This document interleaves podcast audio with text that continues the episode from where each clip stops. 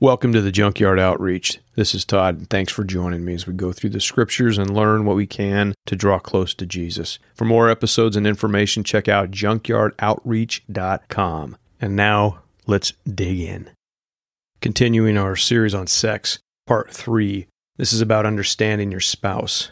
Because when we understand one another, there's communication there, there is the ability to address issues. And these issues that arise oftentimes have a huge effect on our physical intimacy. So, the better we understand one another, the better that we can communicate, the better that we can fix these issues. So, let's go back to the garden again. God created man and woman and brought them together to become one flesh or one unit in marriage or one family. There's no room for additional people in the marriage, rather, it's reserved for the husband and the wife to build their life together as a new family. And when the family unit is intact, then children can come into the picture. That's when it's appropriate to have kids, once the marriage is solid, or at least once the marriage is functioning good. The love is there and establishment of, okay, we are now a family. Now it's time to bring kids in. We typically flip it, and as a result, we, we don't do any justice to our children or ourselves. So now in this environment, the kids have a place to grow, to learn, and to prepare for life because the parents are their teachers and they see mommy and daddy, they see them loving each other, they see the things are good. That's where you begin to build your family but you got to build it on a solid foundation. And this plan of God for marriage, it's historically it's the best way to strengthen a society to have strong families. Think about your communities. You have good families. You have a bunch of bad families, it doesn't do anybody any good.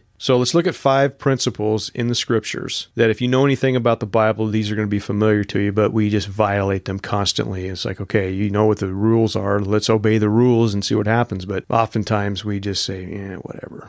Ephesians 5:25 Husbands love your wives as Christ loved the church and gave himself up for her. God loved the world so much he gave his only begotten son that whosoever would believe in him would not perish but have eternal life.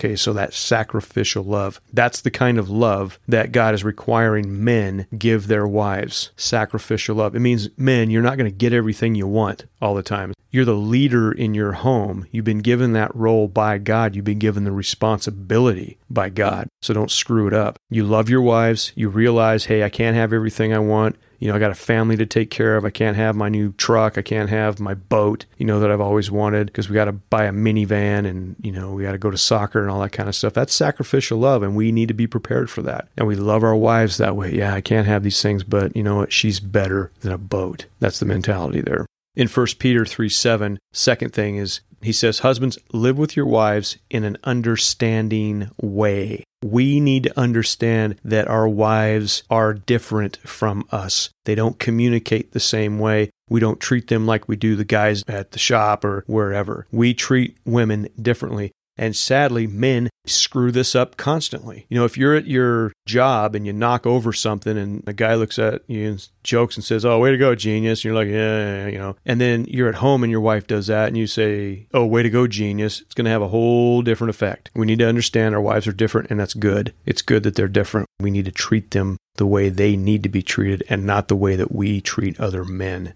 so understand them. And then it says, showing honor to the woman as the weaker vessel, since they are heirs with you of the grace of life, so that your prayers may not be hindered. Now let's break that down for a minute. Showing honor, you honor your wife as the weaker vessel, not a weak woman. That's not what it's saying. It's saying a delicate, sensitive person. We are not typically delicate and sensitively minded as men, but they are. And we need to honor that. We need to make that a good thing and not sit there and go, ah, yeah, she's too emotional, you know. No, you understand that she may be emotional. And so you give her honor and you say, okay, I'm going to behave in a way that complements that sensitivity and not trample it down. And it continues in the verse that makes a really, I think, a profound declaration. Since they are heirs with you of the grace of life, they're living with you. They are experiencing life with you. So do these things. It says so that your prayers may not be hindered. You want to screw your prayers up? Be a jerk to your wife.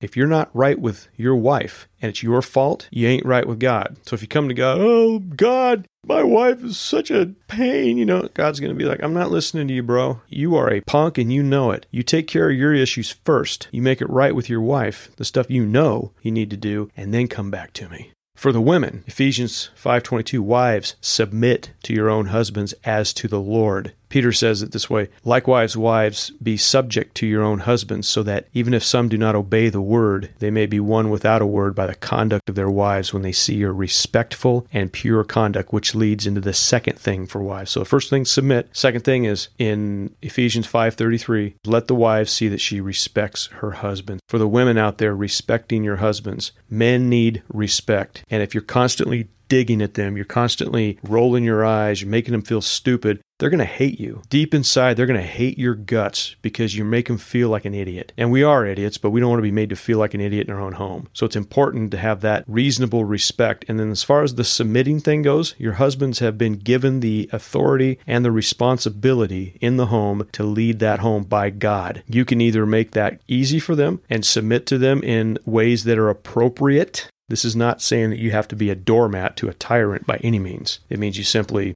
do what God is telling you to do. Things that please God and submitting to your husbands in a reasonable manner pleases God. So for the women, if they want to improve their marriage, respect their husbands, ask them, do you feel respected? Do you feel dis- communicate? It's a part of this communication thing because you may be doing something that you think, what's the big deal about that? And your husband's over there having a fit because you always do this. Well, if you never talk about it, you don't know. So make sure you're communicating. If both spouses, if they do these things, the husbands, you love your wives, you dwell with them with understanding, you honor them, treating them sensitively. Women, if you submit your husband in a fitting manner and you respect him, you're going to see a huge improvement in your marriage. And you're going to see a huge improvement in your sexual relationship. And that's really the purpose of this episode. We're bringing these things to light to offer a roadmap to have a healthier marriage. And a healthier marriage means a healthier your physical relationship. So if men, if you're really looking at this just from the sex angle, okay, how do I get better sex from my wife? Okay, right here. You love her unconditionally. You understand that she's different. You treat her with honor, sensitively. Try that. See how that works. And women, same thing. If you just feel like you're being used by your husband, you communicate with him, but start respecting him and start submitting to his leadership and build him up as a man and make it known, hey, I'm doing this because this is what pleases God and I'm on your side. I want to see you a good man. I want to see you leading our family in an honorable way. I'm here for you. Give it a shot and trust God. And most importantly, you need to be praying with your spouses. If your spouse is not a believer, you need to be praying every night for your spouse and for you. How can I be the spouse that you want me to be, God? Well, right here. For men, God wants them to be understanding, loving, treating them sensitively. That's what He wants. And for women, He wants them to be appropriately submitting and respecting their husbands. And when you see these things all come together, it's like, wow, this is cool. Our marriage is getting better and our sex life is getting better. Yay! It's a win. You got to remember, God will bless you for honoring Him. And if you want that blessing in the bedroom, then honor God in marriage, honor your spouse, and you see what happens. He will bless you. Thank you.